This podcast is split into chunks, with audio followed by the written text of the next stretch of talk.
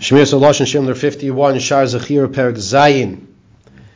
The Pasuk says, when the person is brought to a Qain to see as to whether or not he has Taras,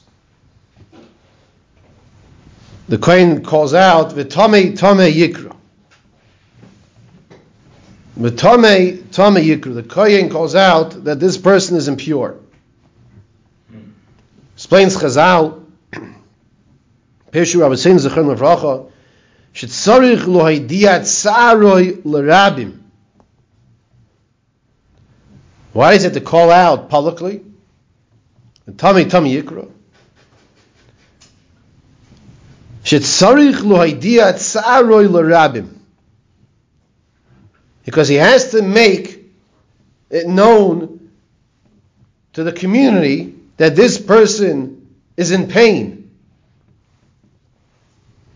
The Rabbin Yavakshul of Rahim. You know what's going to happen next? You hear someone's in pain. What does a yid do? You just finished the tilum shir. You say tilum for a yid. You're down for somebody. What's his name? You have somebody in mind. So that's why the Qain says publicly, Tommy yikra. So people should know that he's in Tsar. The Rabbin Yavakshul of Rahim, and they daven for his predicament. Now, what did we say last year?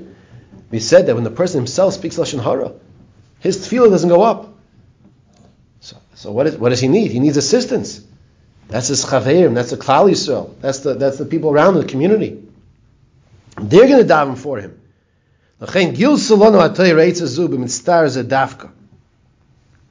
And that's why, specifically over here, regarding the Tsaras, that's when we learn this message.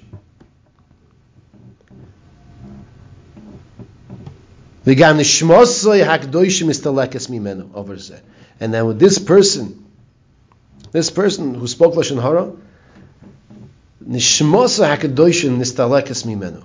His holy neshama runs away from him. It leaves him, as it brought down the Zayin HaKadosh. Furthermore, what else happens when a person speaks lashon hara, which we don't see with our own eyes? This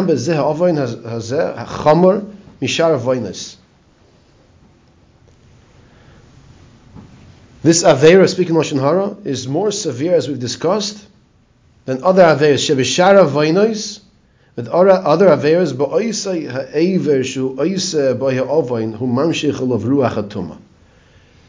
Generally speaking, when the person does an Avera with a certain part of his body, he brings that impurity, that shmutz, that spiritual shmutz to that body part. And that's why when we learned Mishnah Rura, we learned that there are 245 words of Shema. Then there's the Kel Melech Neman or Hashem Lekechem Emes. That adds to 248. That each word a person says, he's metayer, he's giving chiyus, giving life to every body part. When a person does an Avera, he's metame. He's like ruining that body part. And Rahman al-Islam, it could be. That's why the person has a little pain in that Avera, that body part. We don't know for sure, but it could be. And that's why he has to mechazik his mitzvahs. That's by a specific Avera, a mitzvah and Avera.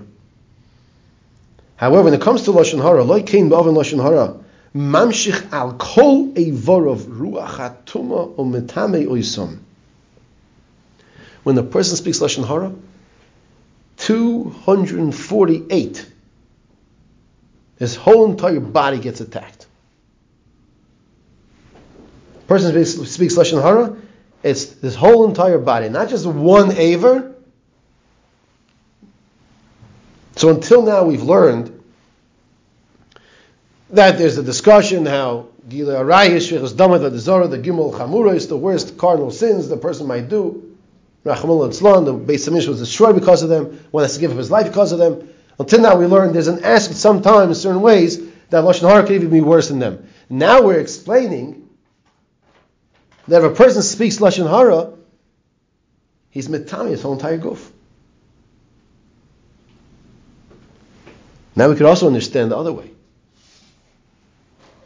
That if there's a Yeshua needed for a Chayla, yes, we turn to David HaMelech, Sefer Tehillim, but we have to make sure that we're saying it with a mouth which is tahor. It has to be preceded with tshuva and limud of Shmiras Olasim. Before a person starts saying Tehillim, he has to make sure that he wants his tefillah to go up to Shemayim.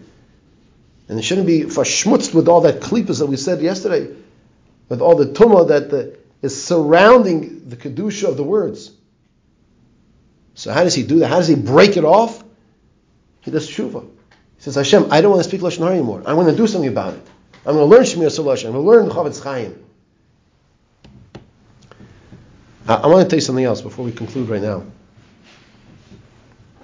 Even after a person learns, it's very possible that he might make a mistake and speak a little lashon hara. But I want to tell you what happens. That person is different than the person who doesn't learn, because the person who learns the mussar, the halachas, after he speaks lashon hara, he feels bad. He feels bad about that. I shouldn't have said that.